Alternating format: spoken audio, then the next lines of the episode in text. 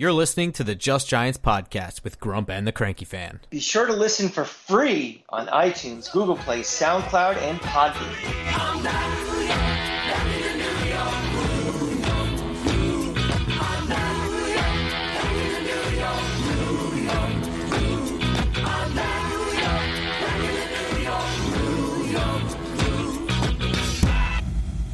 Welcome back to Just Giants with Grump and the Cranky Fan, the best damn podcast for the best damn football team. I am your host, the Football Grump, and with me as always is Mike, the Cranky Fan. Mike, the Giants are 6 and 1. They defeated the Jaguars 23-17 and you and I were not in sunny Florida for this one. Grump, we've been saying now for what, 5 years the best damn football team. Is this the first time we can actually say that might possibly be true? We're 6 and 1 yeah, I mean these aren't fluky wins. These uh, there are only two teams with technically better records. I don't know if Minnesota has more division wins than us, but they're six and one, and the Eagles are six and zero. Oh. Yeah, and we're not backing into these wins. We're not, you know, miracle winning these games. We are winning these games in fourth quarters. We are playing 60 minutes. Dare I say, we're a good team. And I don't remember what that feeling feels like and I like it a lot. Uh, it's gonna it's gonna be different, man, and uh, you guys are gonna start seeing a grumpier grump because now I can actually start grading things, and it's gonna start this week. There'll be a little taste of it, but I can be a little bit more honest in what I expect from a professional football team. But it has been a really long time. The bar has been really low, and at the beginning of this season, it did kind of feel like I'm just going to enjoy the ride. It doesn't really matter the season doesn't mean anything, and it still doesn't mean anything because this is a brand new regime taking what they were handed, uh, and they're just running with it. Uh, but this is an actual good team. This is a good team that has now won in several different scenarios. They have won the home game. They have won some conference games. They won games against good quarterbacks. They've won they've won games in hostile environments. They've won them in neutral grounds, and yeah. um, you know Aaron Rodgers is yeah. I mean Aaron Rodgers is a big time passing offense. Lamar Jackson's the big time running offense. This was kind of the balanced offense, and all of those games they've come back and won. They've hung around. They've won a little bit more decisively, less decisively, but they've won in all those different scenarios. The only thing they haven't won is the primetime game. Yeah, I mean, this is a team that doesn't have the talent level of some of the elite teams in this league, but the talent that is playing is playing well. It's playing smart, it's playing clean. And we said it last week's show also. If you can play smart and clean, you close the gap between the teams that might have more talent than you in this league. I mean, this isn't Alabama versus Southern Louisiana. These are 32 teams in this league where the talent from the best team and to the worst team is not that great. Every week we're seeing these insane up upsets. The re, the league is more random and it's closer than it's ever been, and the, you know the the talent deficiencies that we're having to play with due to lack of depth, the injuries that are creeping up, it's being mitigated by the fact that we're not having stupid penalties for the most part. We're not, you know, having to call timeouts because guys aren't in the right position. Uh, you know, we are the turnovers are keeping to a minimum. These are the things that keep us close. And you sprinkle in good preparation by this coaching staff, good schemes, good play calling, and good execution. We're six and one. I'm trying to remember off the top of my head the last true turnover they had other than like a hail mary at the end of the half. Yeah, yeah, or... like a bullshit one like that. Yeah, I can't. Just the fact that we have to kind of rack our brains. Yeah, exactly. The fact that it, it's made. like a thought. Yeah. Yeah. Um. All right. So I mean, this was for me. This was a huge game for them to win. Um. This is on paper. Would you agree that Jacksonville's roster looks further along than the Giants roster? I'd say so. I mean, watching this team, it's like they're definitely they're definitely a team I could be concerned about in the next couple of years. Like the foundation is there. They have they have the quarterback. I mean, I, I've been a Trevor Lawrence fan since recruiting, watching him. You know, I know Florida sniffed around for him. We never really had a shot for him, but this guy's a player, and you know, and Etienne is a, is a good running back. Uh, you know, these the defensive linemen are, are good. This team is going to be good. They just don't have, you know, the depth in all the pieces yet. Yeah, yeah, I would agree. Um, and they went out and they got some some flashy free agents for Trevor Lawrence to be a little bit more successful with. And mm-hmm. you know, my my thing for this is that they are not like when you worry about I mean to a certain extent with the Packers you worry about everything on their offense, right? Uh, whether it be the the run game that they have going for them or Aaron Rodgers throwing the ball, but just generally speaking with them, I'm just more worried about the offense only. You know what I mm-hmm. mean? And then, you know, when you play the Baltimore Ravens, you're really worried about stopping Lamar Jackson, stopping the running game. You know, it's it's easy to to make those teams a little bit more one dimensional and then play to your advantages and, and split that open. It's not easy to do that with this team. I mean, like what is there what is the one thing you want to do? I mean, we, we discussed it. The best case scenario was to put the ball in the hands of a young quarterback that's in a new offense, but we're talking about the first overall pick. Well, this is like the next whiz kid. Mm-hmm. So it's like if you're if that's the best we've got, that's not really the greatest game plan. Like that's going to come down to a little bit of scheming and some guys just playing better. So this was a tough game matchup wise for us. It just it there was just nothing for us to split open and exploit. They're just a balanced team, mm-hmm. and they they won this game. Um, it kept me to a heart attack, um, but it didn't need to be that didn't need to happen. So, mm-hmm. well, uh, so we're we're gonna talk about that too when we get yeah. to starts and farts. Yeah, exactly. But I mean, really, I I, I couldn't. I, am super elated having won that game. I felt very good, like shutting that game off my TV. I don't know how you did. did that feel like a uh, no, just another day at the office kind of win? Oh no, it was very. I mean, it, it came down to a play. When you can re- look back at the end of a season or even a couple years and remember a specific play that won you a game, that's pretty exciting. And that's going to come down to the uh, the Fabian Moreau stop on fourth down. Like just stop the guy short. I mean, he gets out of that tackle, the game is over. They lose, and the trajectory of this season can completely change. Certainly, the opinion of the Giants, uh, you know, the morale of this team. You know, it, they have to go back they had to go from Jacksonville back to New Jersey and out to the West Coast.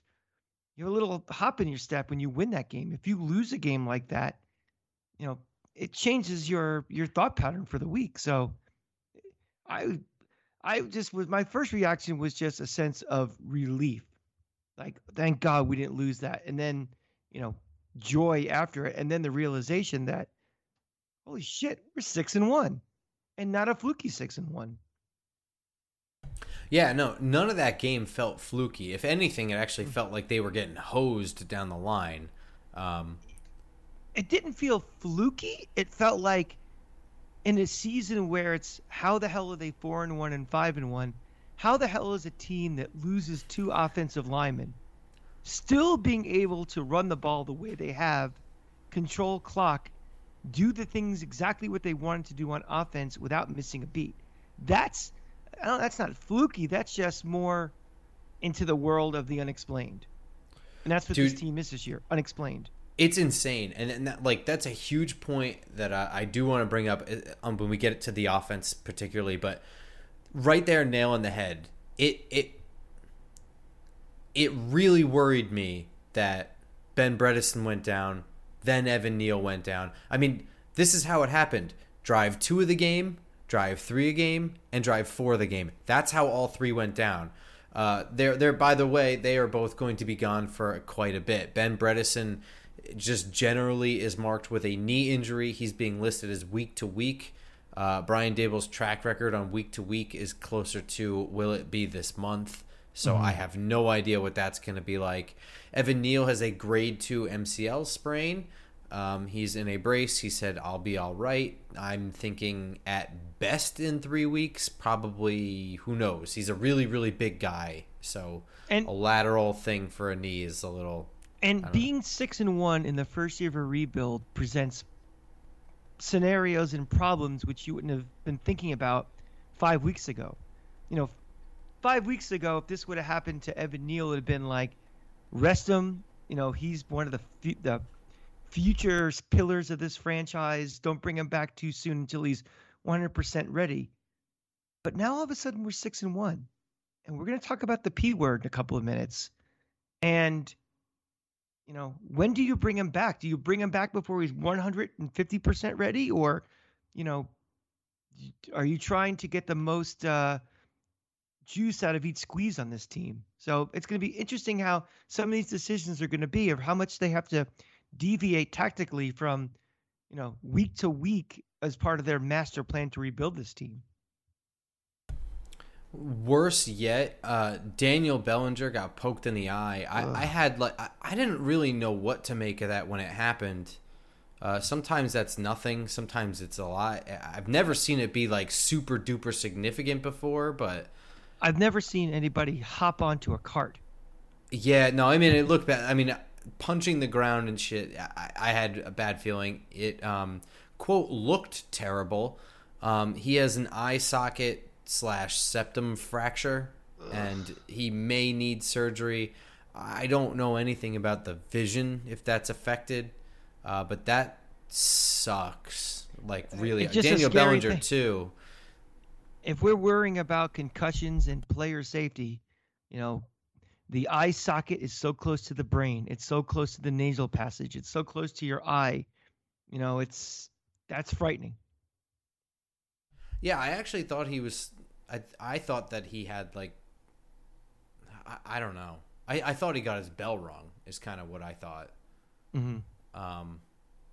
But then when I saw him, like I said, hop onto the cart, like that doesn't sound like something has a concussion. That's something else going on. Oh yeah, no. I mean, like they showed the the replay. You could see Devin Lloyd's hand just mm-hmm. kind of grazed. I mean, it's just whatever. It just happened. Just sucks. Um, yeah. So speaking of injuries, this team is playing without basically two draft classes. We were just kind of talking before the episode. Um, this year's draft class alone, all but two have sustained injuries that was like multiple weeks. From Thibodeaux all the way to Beavers, every single one, with the exception of Ezeudu and McFadden, suffered multi week injuries and Evan Neal and Daniel Bellinger both adding to that list this week. And and then last year's draft class yeah, too. Yeah, last year, I know uh, Bobby um, Skinner he tweeted on the a couple days ago. If you go through the list, Kadarius Toney missed four games. Azeez Ojulari missed five games in an in, injured reserve. Aaron Robinson missed four games and is on IR. Elerson Smith IR since training camp. Gary Brightwell is active, had a touchdown a couple weeks ago. Rodarius Williams, injured reserve since camp. I mean, it's hard to rebuild with with the pieces you're rebuilding with are not available. It, makes it even more incredible how this exactly. It just it just speaks even more to uh, how how well this team is playing right now. So yeah. Um, when we talk about this now. I want to get into the offense here. The 1st mm-hmm. thing we have to talk about is Daniel Jones in this game, right? We do. All right. So here's Absolutely. the thing. We're going to talk about Daniel Jones and his future with this team. We're just going to save it for the bye week. It's in like literally one one and a half weeks from this episode. We'll talk about it. Um, but I don't want to do that yet. I don't want to jump the yeah. gun on that because I kind of want to think about it a lot. I want to gather a lot of stats. I kind of want to look at things uh, and then I'll have an intelligent conversation about it. But we will talk about him in this game because this was a different DJ, right? Well, first of all, first star of this game, I'm going to hand out a star to you, the cranky fan, for your bold prediction being 100% correct. I I just felt before the game, to thinking about it, where there's going to have to be a lot of improv- improvisation by him. I just thought that, you know, I, I thought the pass rush on the outside was going to be a problem. Um, uh, now, now I didn't think it would be like all designed runs for 100 yards. I thought he would just the way his brain has been this year and the maturity he's showing and the decision making. I thought there'd be opportunity for lanes for him to run, and he didn't just stumble onto 100 yards.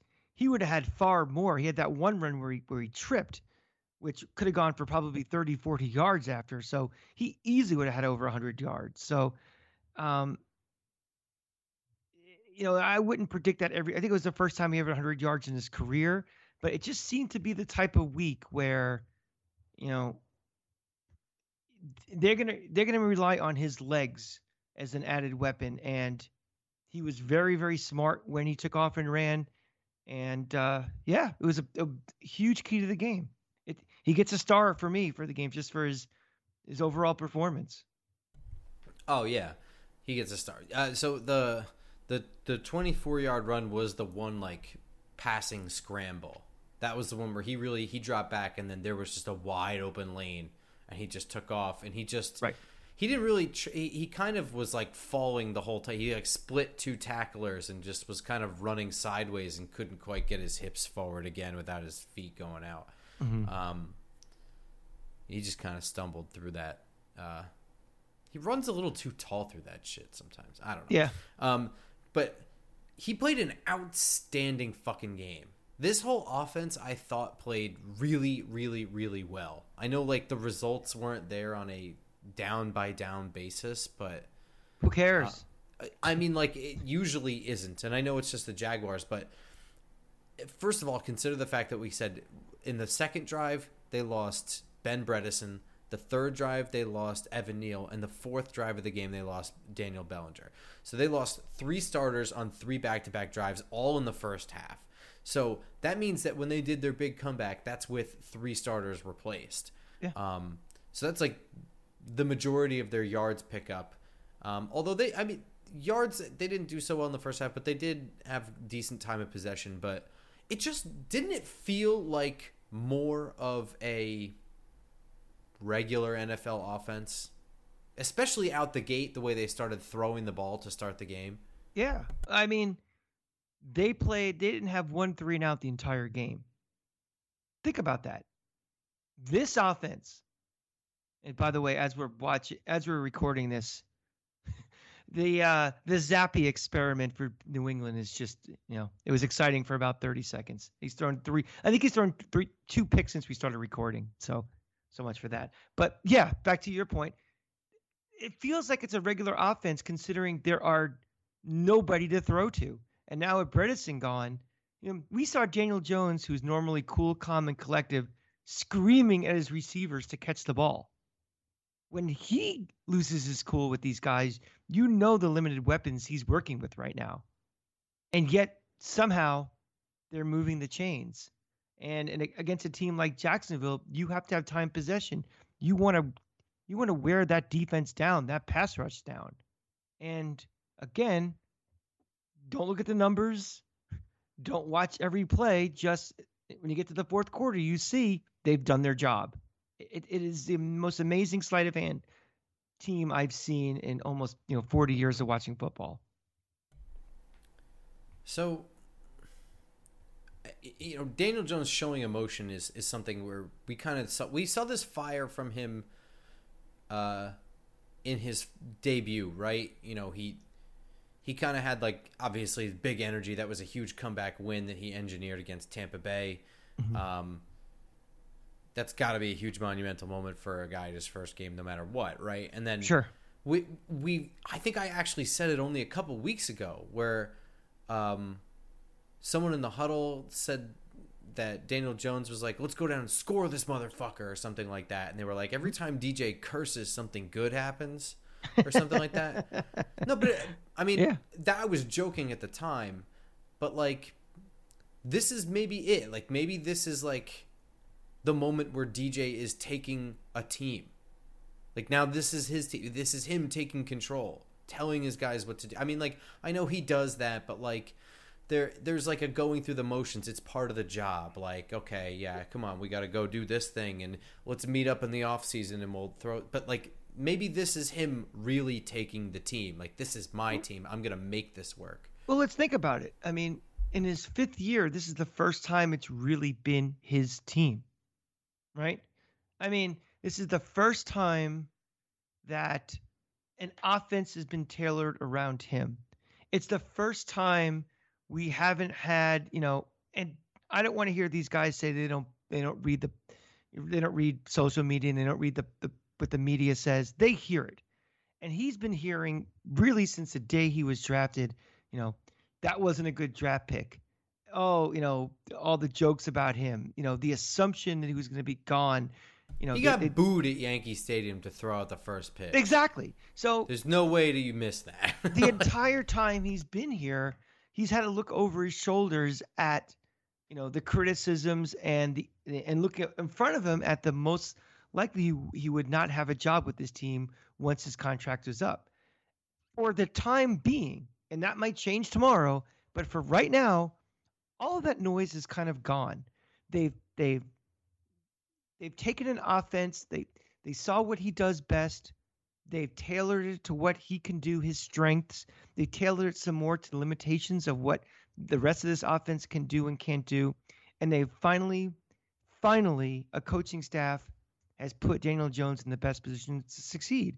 And I think when all that stuff is behind you and all the noise goes away, you start to develop confidence. You start to play well, you develop more confidence. You know, and your teammates they they respect him. They see what he's gone through. They see that he works hard. They see that he's tough. They see all of these things, and you don't have to be a rah rah guy. You know, having uh, Tom Brady giving these you know fiery speeches all the time and you know throwing laptops and acting like an asshole. You don't have to be that to be a leader. I think he, he's finally comfortable in his own skin that this is his team for right now, and it's showing. Absolutely. Uh, that was that was sorry. That was funny. Um, yeah, I, the whole thing was it was great. That was that was perfect. Um, I thought I thought it was really interesting. The uh, it wasn't just you know him yelling at you know whatever, getting emotional, but it was like also you know exchanges on the sidelines with Daboll. It seems like you know the two of them really kind of have I don't know something, uh, Mhm. and it it it feels like Daboll knows that he unlocked something. Like something just happened. Like that that that is not a in this game kind of thing. I mean, maybe it's going to turn off a game here or there as guys have moments and, you know, some days you're on, sometimes you're not, but maybe it, it, That's the great it coaching. might have been it. Like Daboll may have unlocked the thing that was just waiting to be open there. I mean, that's what made Bill Parcells great. And I'm not making the Daboll to Parcells comparison. I'm saying that Bill Parcells knew how to unlock the dragon out of each of his players, and he knew that it wasn't one size fits all how to motivate guys. He he learned his players. He knew how to handle LT versus how to handle Phil Simms, and you saw it on the sidelines that you know it doesn't mean it was always rosy. There was you know back and forth, but at the end of the day, he was trying to get the best out of his players. And if this is an example, you know, in, in year one, week seven, what Brian Daboll can do, you know, with inheriting a roster that probably not the roster they really want to go with going forward, although maybe some pieces might last longer than we originally thought. Wait till he has his guys here. That's it's uh, this year is still ice. It's still a gift from the gods, and it's great. But you know, I'm still more excited about this team. What's going to happen in the next couple of years? Well, so is everybody else, but we're saving that for the bye week Yeah. one. But Oh, let's no, no, keep. Let's, I know, I know, I know. I'm just saying. Let's let's let's keep it here. So this is the team we've got, and if this is DJ's team that he's putting on his back, and and this is this is what they're rolling with this year. They're at six and one. They've beaten most Mm-hmm. kinds of teams there are out there. Um, what? I mean, it, it it's not unreasonable to be thinking playoffs. Uh, it's Yeah. strictly by record they have to kind of fall on their face, which absolutely could still happen. But they'd have to fall on their face at this point to not make the playoffs. They're they're currently like in third place in the entire conference. So it's it's at this rate it is going to happen. So it's time to start thinking. Well, I mean, we're just wondering like Yeah, what what what do we expect? It, does DJ rise to the occasion in playoffs? Like, is he a clutch performer guy? Does he step up, or is prime time and that sort of thing still shaky for him, or is he just even keel? You think, and it just depends on everything else around him. Does everybody else shatter? Yeah, I mean, I think we could start at the top with this. It's like let's talk about the team in general. I mean, let's change the narrative around here from is this team for real to how good is this team? I mean, you know, we we talked about two years ago the Giants were potentially a playoff, going to be in the playoffs, but not be a playoff team. So let's start with that, Grump. Do you feel that this team is a playoff team or just a team that's going to get into the playoffs? I think this is a playoff team. Well, I mean, it's I don't know. That's not usually how I I uh, check teams by like the middle of the season. It's usually there's contenders, se- playoff teams, and then those like fringy ones. Let's and say if the season ended today. This is um, Sunday was the last. It was week 17. We're going to the playoffs next week. How do you feel about this team? Um, is this a team that's just so? So here's the thing. I think they have enough talent, and they know their talent enough to coach them through any one game against most teams.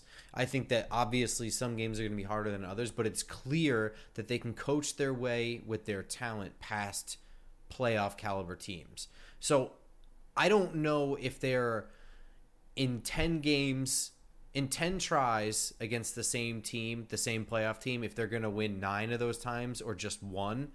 But I think that they come prepared enough that performing in the playoffs, I think this coaching staff and I think this coaching staff can get this talent level to win almost any game. I really do mm-hmm. think that. I I'm not I'm not really speaking to the construction of this roster or where this franchise is. I think Nope, just right now. Yeah, Snapshot. just right now. They have they have already played themselves into a playoff situation. And I think that they are good enough coaches and talent level to win any one game that they have to get prepared for. Mm-hmm. Right? Doesn't does that not feel like a pretty honest assessment right there? I, I think so. I think exactly. And I think also the NFC is not the same NFC that we've been used to. I think it's pretty crappy to be very honest. I don't think there's really any elite teams in this conference at all. Like who who really scares you in this conference? I mean, I think the Rams still can put up lots of points pretty quickly. They could um, be, but they're not playing great. Yeah. I mean, eh. I don't know uh, if Minnesota scares me only because I haven't really watched any of like they're clearly ripping shit up. I just I haven't watched any of it. Uh huh. I mean, you know, Dallas, eh, they're okay. The, they're the Eagles definitely scare me. We certainly don't match up with that roster well, but okay, yeah, that's one. But I mean, if you can cut down the number of teams you have to deal with, and it gets down to one, we've seen it in Giant history. We've seen it where they played teams in the playoffs, and you know whether it was Buffalo in Super Bowl twenty five the undefeated Patriot team that, you know, if they're well coached and they play a great game, they can beat these teams. We think we have the well coached part right now. Can this team play, you know, for a team that's playing at the maximum level of what their talent is now, can they do it again against the most elite teams in this league? I think it's possible. I think it's probably I mean, unlikely, but it's possible if we're gonna say it into this year's terms, uh, I would say that I could see them losing the first game, just not being good enough. I could also see them winning all the way up to the NFC Championship. Sure. You, you know what I mean? Like I, I, don't, I don't see them winning that game. I just don't. Uh, but I, I, all this is just kind of they have that kind of it about them. Mm-hmm. Teams haven't quite figured out what to do against them clearly. Um, so, yeah, that's just kind of how I feel. Do you feel that home field plays any advantage here? They've played a lot of games at home to start the year. Um, their only loss has been at home, though. The only loss has been at home. I mean, the game in London was certainly not a home game. That was definitely no. felt like a, a, road game. I know there was a lot of Giant fans in Jacksonville, but that's still a road game. You still have to you have to fly. Your... It's also humid as shit. Yeah, they had to bring you're going out, out of your normal routine. You have to go down there. You have to fly back. You got to turn around and get ready to go to Seattle. Um, and I also don't think home field, with certain exceptions, you know, your Kansas Cities, your Buffaloes. I think in the StubHub era, I don't think the impact, and in these newer stadiums, home field is as critical as it used to be. Yeah, but at, it in playoff time, you don't think? Well, also here's another thing. I think the way this team is playing and how they built this offense, I think it can pretty be pretty successful in cold weather and crappy conditions too. You know, we're not relying on putting the ball up in the air 50 times. We're not relying on receivers having to run these routes. We're relying on pounding the shit out of the ball. We're relying on Daniel Jones making the right decisions, and that means tucking it down and running, so be it. So I think this team is built that if it's a windy game in January or it's 43 and rain or maybe even some snow, I don't think that's going to impact this team as much as some other ones or the way they're constructed. I think. I mean, if we play and more home field things, I mean, if we play in LA, for example, we play the Rams, there's probably going to be 40% Giant fans at that place, right? That's not a home field advantage. Yeah, but I think playing if we had to play at the Linc, it would be horrible. Well, yeah, but I mean, it's we're mean, also that's the question, right? Jeez, I, I, I mean, yeah, there's very specific things, but I, I think generally speaking, playoff atmosphere. I think they're. I think We're- I think playing the- at home would be level. a huge thing, but we're talking about are we le- a legitimate playoff team? I think we are. And Talking I, about- at this point, we have to think about the fact that we're going to be watching. It, at this point, seriously, are you booking a vacation anytime around the first week of the playoffs? Everything is canceled until the playoffs. Exactly. so- Exactly. So I mean, we have to we have to think like that. So like they are a playoff team, whether we like it or not. Whether they believe belong or not, Oh, I- if anybody doesn't like the fact we're a playoff team, just turn dude, the show I. I'm sure there would be someone. I don't know. Whatever. Yeah, they are. They're a playoff team, and uh, I think they belong because they're- they can well, they uh, can win any one game. They are capable of being a playoff team. I think they've proven to. Again, there's still a long way to go. We got to fit this injury situation. Let's see how this kind of plays out. But if the season ended right now, they're a playoff team. Yes, it could still go sideways. It would be. I don't know. It'd be pretty. It'd be pretty weird if it if uh, it did, but we'll we'll see. Um, It'd right, be. so- I, yeah, my last I- take with that is I, I- okay. I was gonna say it'd be. I think it would be situations beyond their control. I think it'd be a rash of injuries keep going. I don't think all of a sudden Daniel Jones is just gonna go completely south, unless teams start figuring out and out scheming our coaching staff too. Let's see how that plays Oh, out. I, you know what? So here's the thing. I don't know how well that's going to go for people because I can't tell if they're just installing the playbook a little bit at a time or if they're just running off the cuff a little bit or if they are doing this deliberately or situationally based on the team. But mm-hmm. this week it really and, and like the last couple weeks it felt like they're unleashing the real rushing attack in the second half. It feels like they are intentionally pulling punches in the first half, and it feels like, and I- I say this only because I was listening to a Jaguars podcast uh, this morning, and I was thinking about it because I rewatched the game last night, um, and I, I was taking like really detailed notes about what they did on offense because I, I thought it was really interesting. Um, that we came out throwing so much, right? I mean, the whole first half we were really throwing a lot. And the more I looked into it, drive by drive, it looks like Mike Kafka likes to lean on one thing each time that drive. And the next drive, even if that all worked, something else. He's going to lean on something else this time. He's going to keep moving it around. Um, so there's no really set identity. Like we always say all the time, this is a run first team, and it's true that the run is definitely the strength behind this team. But you can't just scheme that way because Right. I think, and and listening to this podcast is like, oh yeah, we held Saquon in check in the first half, but did they? Not Yeah. really. We didn't really try. I mean, it looked like all of that was a setup to just completely flip the script in the second half and zone read the absolute shit out of them. And Daniel Jones has they have really gotten his like ball faking down to a really threatening level because mm-hmm. I mean like I, I've still seen guys do better than him. Uh, some guys are really insane. Um, but he's faking out the camera guy at this point regularly. Um, and you know, I, I don't know. I think this coaching staff is even more creative than we're giving them, or I, I guess that we know of. Or I could just be saying that, and it it maybe happened here and wasn't intentional. I don't know. Yeah, I, I don't know. I don't know how much of it is just and that's going to be the ultimate question when they're evaluating, you know, the roster, you know, in the offseason is how much is it is just a master chess players moving pieces around the board and how much is it the pieces themselves? Because again, if you just look on paper at who is playing, you look on paper at this receiving corps, you look on paper who's blocking for them right now. You look at the quarterback even on paper. They should not be, you know, controlling time possession. They should not be controlling, you know, they're not how many I mean how many punts a game are they averaging? Not many. Right? They're hardly ever punting.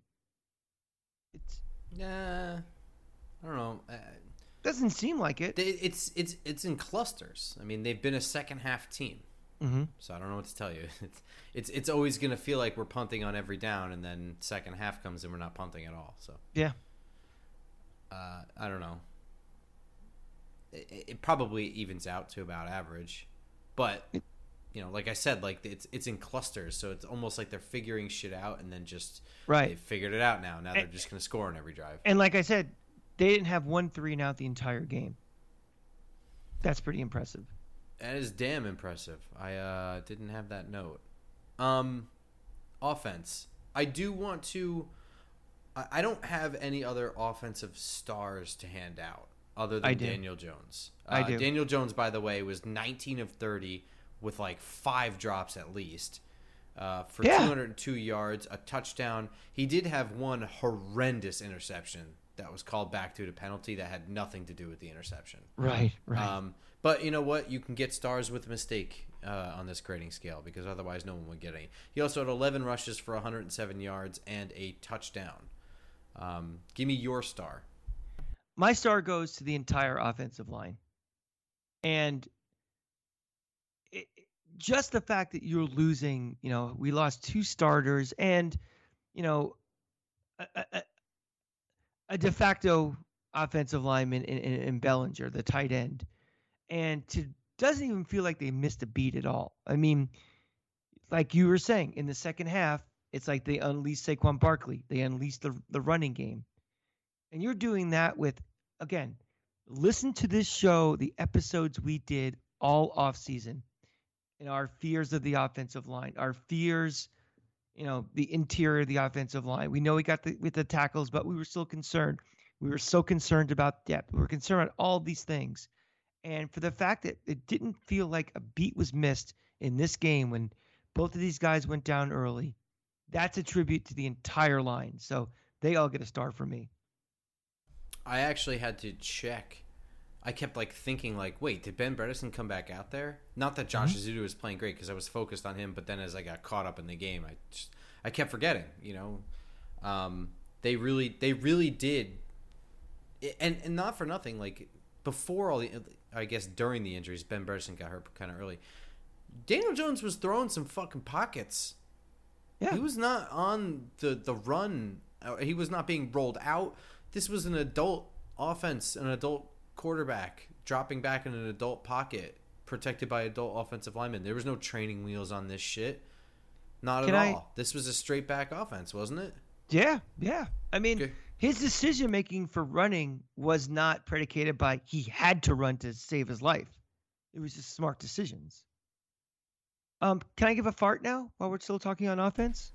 On offense, go yeah. for it. I have a couple. Um, I'm gonna give a fart I know he's having a fantastic year and he's probably comeback player of the year, but Saquon Barkley gets a fart for poor clock management, I could say at the end of the game. Go ahead. How, how many times did he go out of bounds running in that final uh, time we had the ball? Three times? Two, three times? Three times he failed to get out of bounds. You got to know you know the situation. You got to stay in bounds in that. You got to end this game you know, we are a team that's trying to shorten games to begin with, the way we run our offense and everything. You just have to have better awareness. And again, this isn't a stinky fart. This is not a, you know, super loud that the neighbor's going to hear the fart, but a little bit of a squeak. And Saquon just has to know be better than that. Dude, this was infuriating. No, no, no. This is a fart for real. This mm-hmm. was a this this game almost like okay, this game almost ended in a loss. It was down to 1 yard. Yeah. And we would be having a very different podcast right now where we would be bitching and moaning about Oh, it'd be diarrhea Wait, wait, wait, wait, wait. No, seriously, seriously, hang on. We would be having a full conversation about the bullshit Leonard Williams uh, roughing the passer penalty that took some minor, um, I don't know, like 10, 11 yard gain, added 15 yards to it, and put them in legitimate striking distance with with only like two shots at the end zone, maybe three shots at the end zone. That that was we would be having a whole conversation about that. That whole situation on defense didn't need to happen. That's how serious and grievous of an of a mistake this is. Saquon Barkley, I I would give him a dis if he made the one mistake, right? I I we he would be getting a star in this game. He made the two mistakes. He has mm-hmm. now taken himself out of star contention. Three mistakes, he's now in the fart territory. And I'm sorry, but because they actually almost lost on that play, he gets the fart. It is absolutely legitimate. Let me put it this way. I did the math. If he got a bounce on all three of those, the clock would have been going down as they kicked the fourth down field goal. Doesn't matter if it goes in or out, it ends the game. They never would have gotten the ball on defense. I did the math. So every time he did that, he went he went out of bounds on the first one and he's smacking his helmet like, oh duh. But then he just went back and did it again. And then he's smacking his helmet. I don't want to hear it. And then the third one, it was pretty clear that he was already going to go out of bounds and then remembered and then tried to Right. slide. And the officials ended up ruling against it. So he screwed everything up. That entire ending drive didn't need to happen. That was entirely on Saquon Barkley. And you know, if my math is wrong and uh, that whatever, then that's kind But of still, a it made pedantic point. But call me out on it. I'm Right. pretty sure I'm right though. I- was going to save this fart when we talked on defense, but since you brought it up, I'm going to give another fart. This is to the NFL and the officials in this league. We're out of control with protecting these quarterbacks.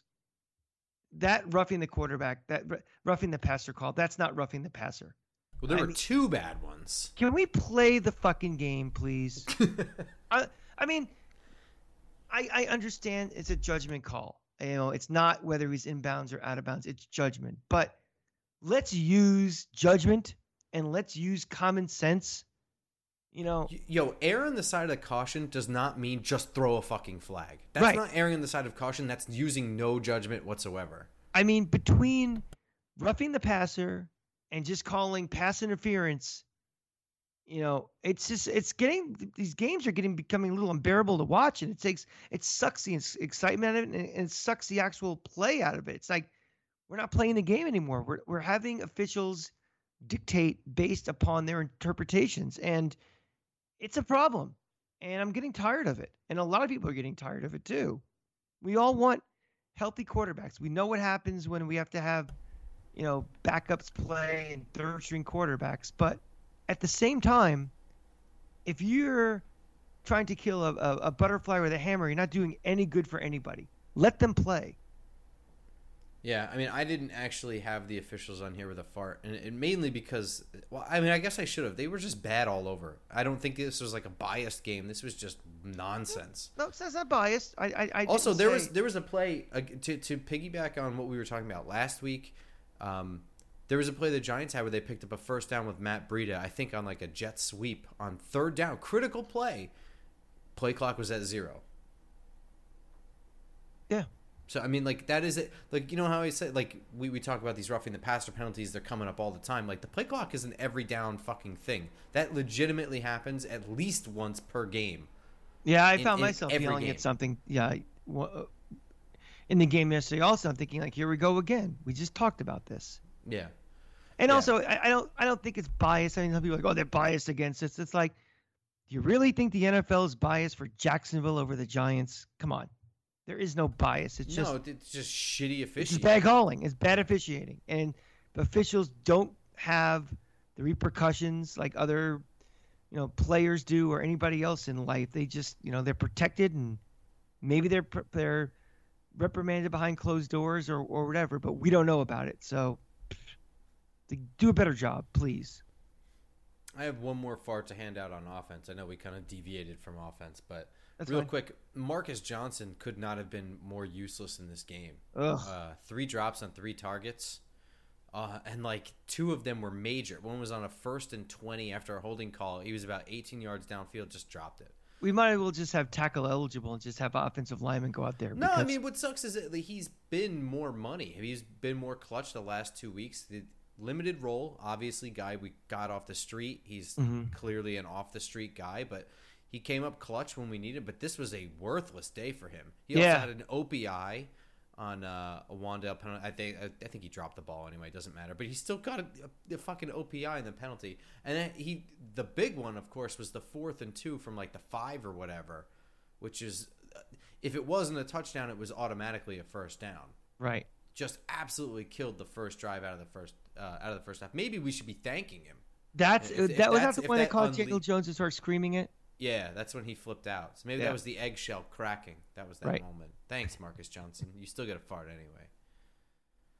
Um, speaking of farts, the defense had a pretty rough game. Uh, give me your overall thoughts. What did you think? I mean, like I said, this was a difficult one because they couldn't just.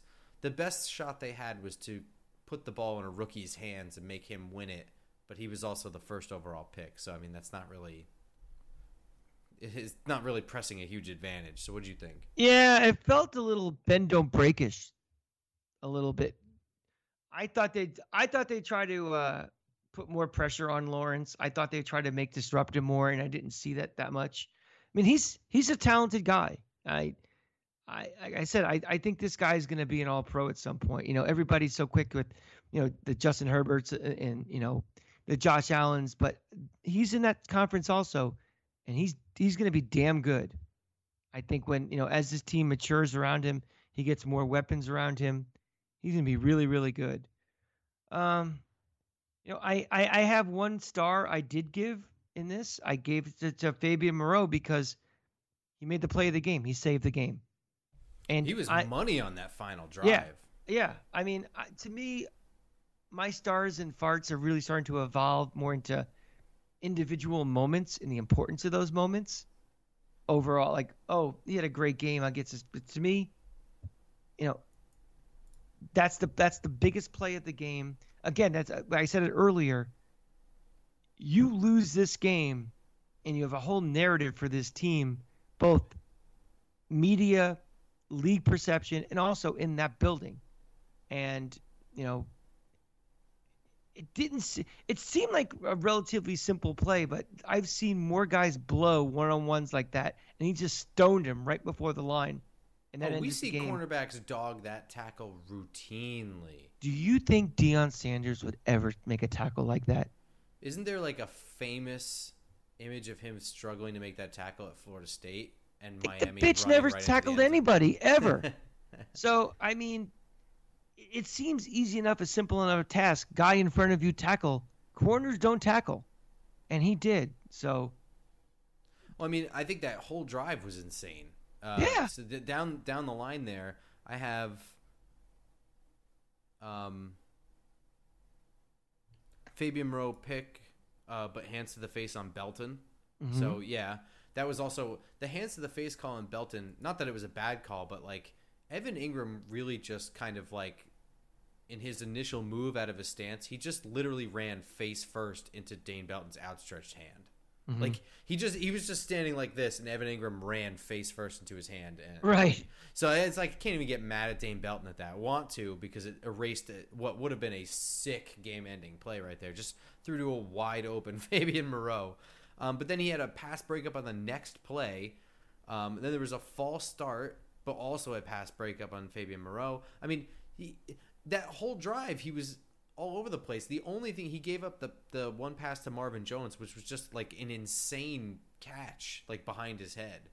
Um, yeah, I agree with you. Um, the way the defense is playing collectively as a unit, where it's not individual play. Like in the past, when we were kind of giving this stuff out in like a Tampa two defense, we were seeing like one defensive end was getting some sacks, or maybe you know had some critical, you know, run stops. Now they're playing so much like a group. It's coming up in the who stepped up at the most opportune moment. right. Um, otherwise, I thought the defense played pretty pretty badly. Um, like you said, it was it was a little bendo breaky, but I had. I mean, I was shitting bricks during that final drive because I was pissed that we were putting time on the clock. I texted you. I was freaking out. And and if you guys don't know, we really don't communicate that much during a game. Well, well, also, I don't look at Twitter during the game because like there's like delays on streaming services. Sometimes people Yeah. see things before. I don't. I don't look at anything. I can't have my phone near me. I But don't we- tweet we- much during the game for that reason, unless I'm at the game. But we don't. yeah, we don't talk that much during game because we want to keep these shows kind of fresh with our thoughts, so we're not influencing each other in anything. So we'll just have like a couple like a wow or something. But you know, when we're not at the game together, we really don't talk that much. So he, for him to like to say something was like, oh boy, something's up. You know, I, I'm gonna this read is getting the, wrath of the grump. The actual text was actually pretty funny. That's this is how you know I was losing my mind Mhm. uh, because my autocorrect caught me three times. do I do I want to read the, um, in all caps? I have why does this stupid ass keep going out of boobs? yeah, And then right after that, I said boobs again, and then in all caps, I wrote bounds. Um, but yeah, I was I was absolutely losing my mind. I was like, I, I have no confidence in this defense to shut down one drive from this offense. Like this is horrible that's happening right now. I was praying for him to just at this point break one and just take it the distance. Mhm. Um, yeah, I, I don't know. I had I had no confidence that we were going to stop that. We were very bend don't breaky. I didn't like it. I have a fart to hand out in particular, and it's to Okay. Darnay Holmes. Again, we're talking about moments. Darnay Holmes lost leverage, I think, on the first play coming out of halftime, and gave up a 50 yard run to Travis Etienne right. that was it was the one I mean, we weren't doing great against the run all game but that was the run gash the one gash that we couldn't let happen and it was a stupid fucking way it wasn't a broken tackle or anything like that it was getting greedy it was Mm-hmm. Right. jumping a gap instead of keeping your outside contained so Darnay Holmes got a, a good there you go fart that's kind of a wrap on this game you got any other notes Uh, I have two little quick notes. Uh, another fart is kind of to Fox. I understand that the Giants, before the season started, were not going to be a marquee team. We wouldn't be on prime time that much. But now that we're six and one, can we get bumped up from the fifth string announcers? I mean, that was a rough listen. And I know this is the really the Grump and I both mentioned is the first time we're actually on our couches watching a game this year, so we're not subjected to homogenized national broadcasts. But Jesus, st- Grump and I do this show as a hobby, part time, because we're fans. We don't get paid. We don't have sponsors. None of that. And I can say with confidence, we both know more than the color commentator of that game yesterday. Learn the game. Learn the teams. It's your job know what's going on. Don't give me the same generic stories about, you know, this team about that everybody who knows football. I mean, most people who are watching fucking Giants Jaguars week 7, pretty good chance they've been following this team along all week whether it's on Twitter, podcasts, whatever publication and stuff. And I just hopefully, you know, the game gets flexed later on the year, we become a night game, we get better announcers, and next year on we get you know the game of the week and stuff. But I just can't take these announcers how bad they are. Um, my other thing to you, Grump, before we go is I have a note for coaching decisions. Um, we went for it, and I'm trying to get the exact situation. What was your take at the time instead of kicking kicking the field goal, going for it? Um, at the time, I, w- I was thinking we were rolling. We should go with it. Um, that was the. Uh, let me just double check this. Yeah. Um, that was the first drive we had coming out of halftime. We're always a halftime team. We clearly Right. had something going there. I was thinking go for it there. Um, but but also I, I can see wanting to go for the field goal, but I, I think I don't know. I, I was I was on team go for it because of where you are, and clearly what happened there is we held them to a uh, three and out inside their own end zone anyway. So The the analytics are basically dead even. Go you know go for it. They said it was the tiniest slight advantage for kicking the field goal. I would have personally kicked the field goal there. Um, I just didn't. I just think points are going to be kind of hard to come by in a game like this.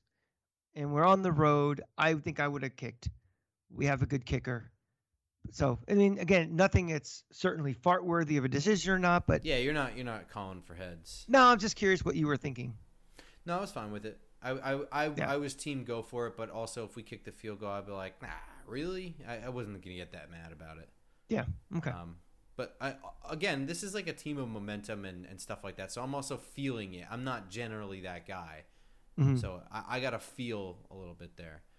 Gotcha. Um, one other coaching note, I would say we've been pretty praiseworthy on their ability to handle penalties. Uh, this was a bad one, but I think also they were playing with a lot of backups. So I'll and also this officiating was garbage. Um, yeah. Let's see if there's if it's a trend or just uh, an anomaly. But overall, this team is a lot cleaner than. Uh, now, as part of my, my preamble earlier, was Oh yeah, being clean is going to help this team in a lot of ways, and yeah, Um, so real, let, let's go around the division really quick. Philly had a a uh, bye week. Washington beat Green Bay. Is all right. So I've I've two questions for you.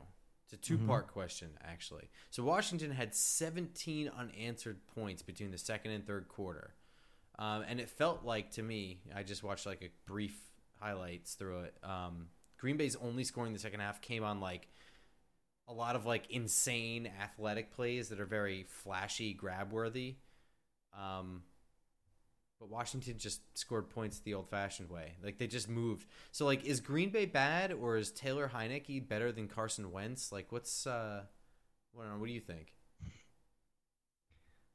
Taylor Heinicke might be a Ryan Fitzpatrick, where when you bring him in for a game or two, he does well, but his shelf life isn't that good the longer he plays.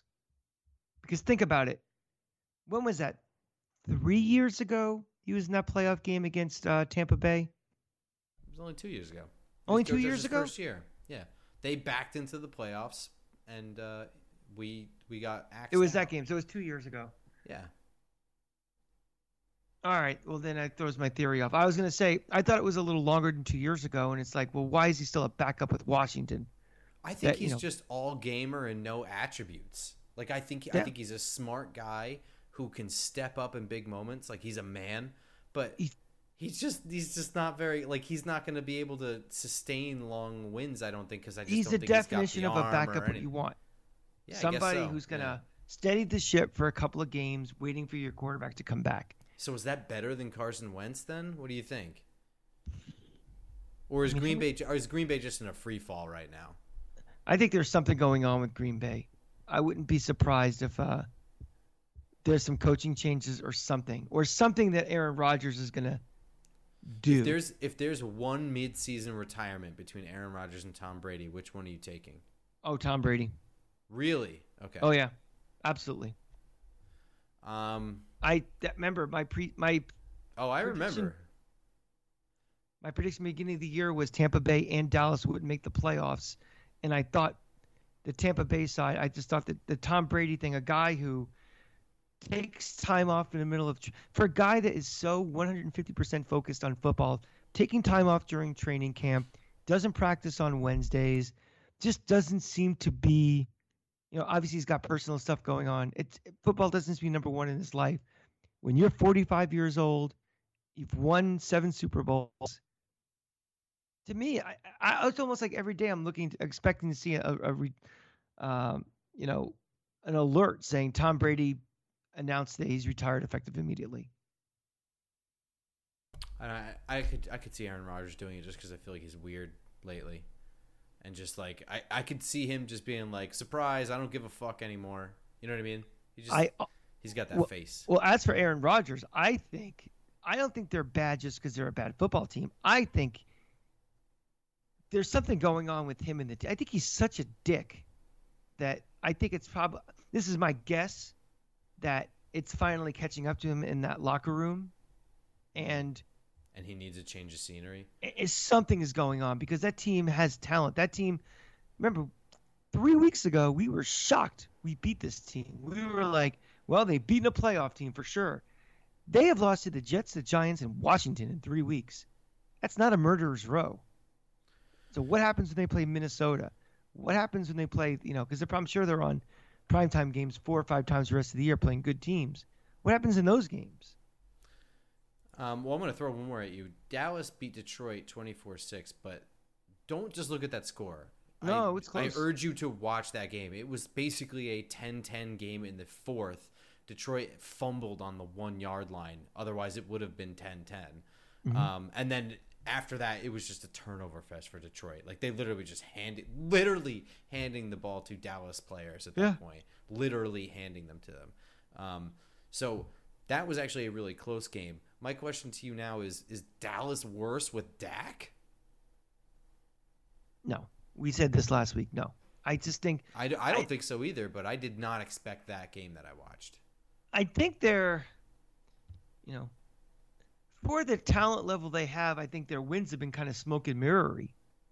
I mean, they went undefeated with a backup quarterback, but you know, nothing they've done this year has been ult- entirely impressive. I mean, is their most impressive win this year against us? I have no idea. Yeah, I think it might be. I don't know. You know, they lost. Well, I mean, to- every single win is impressive if you're playing with your backup quarterback. What the hell are you talking about? No, I, I, I just, just overall as a team. I mean, we, we, we, we you just asked me the question: Are they better with uh, Cooper Rush or Dak Prescott? Well, so we're saying it's Well, that close. but I mean, but but you asked me what's their most impressive win. I don't even know how to grade that. If it's their backup quarterback, every win it, he didn't lose, did he? He lost one game. uh, yeah, Must but have, they, yeah, he only lost one game. yeah, but I just don't think they're that impressive of a team. Oh, okay. Uh, that's Yeah. fair. That's fair. All right.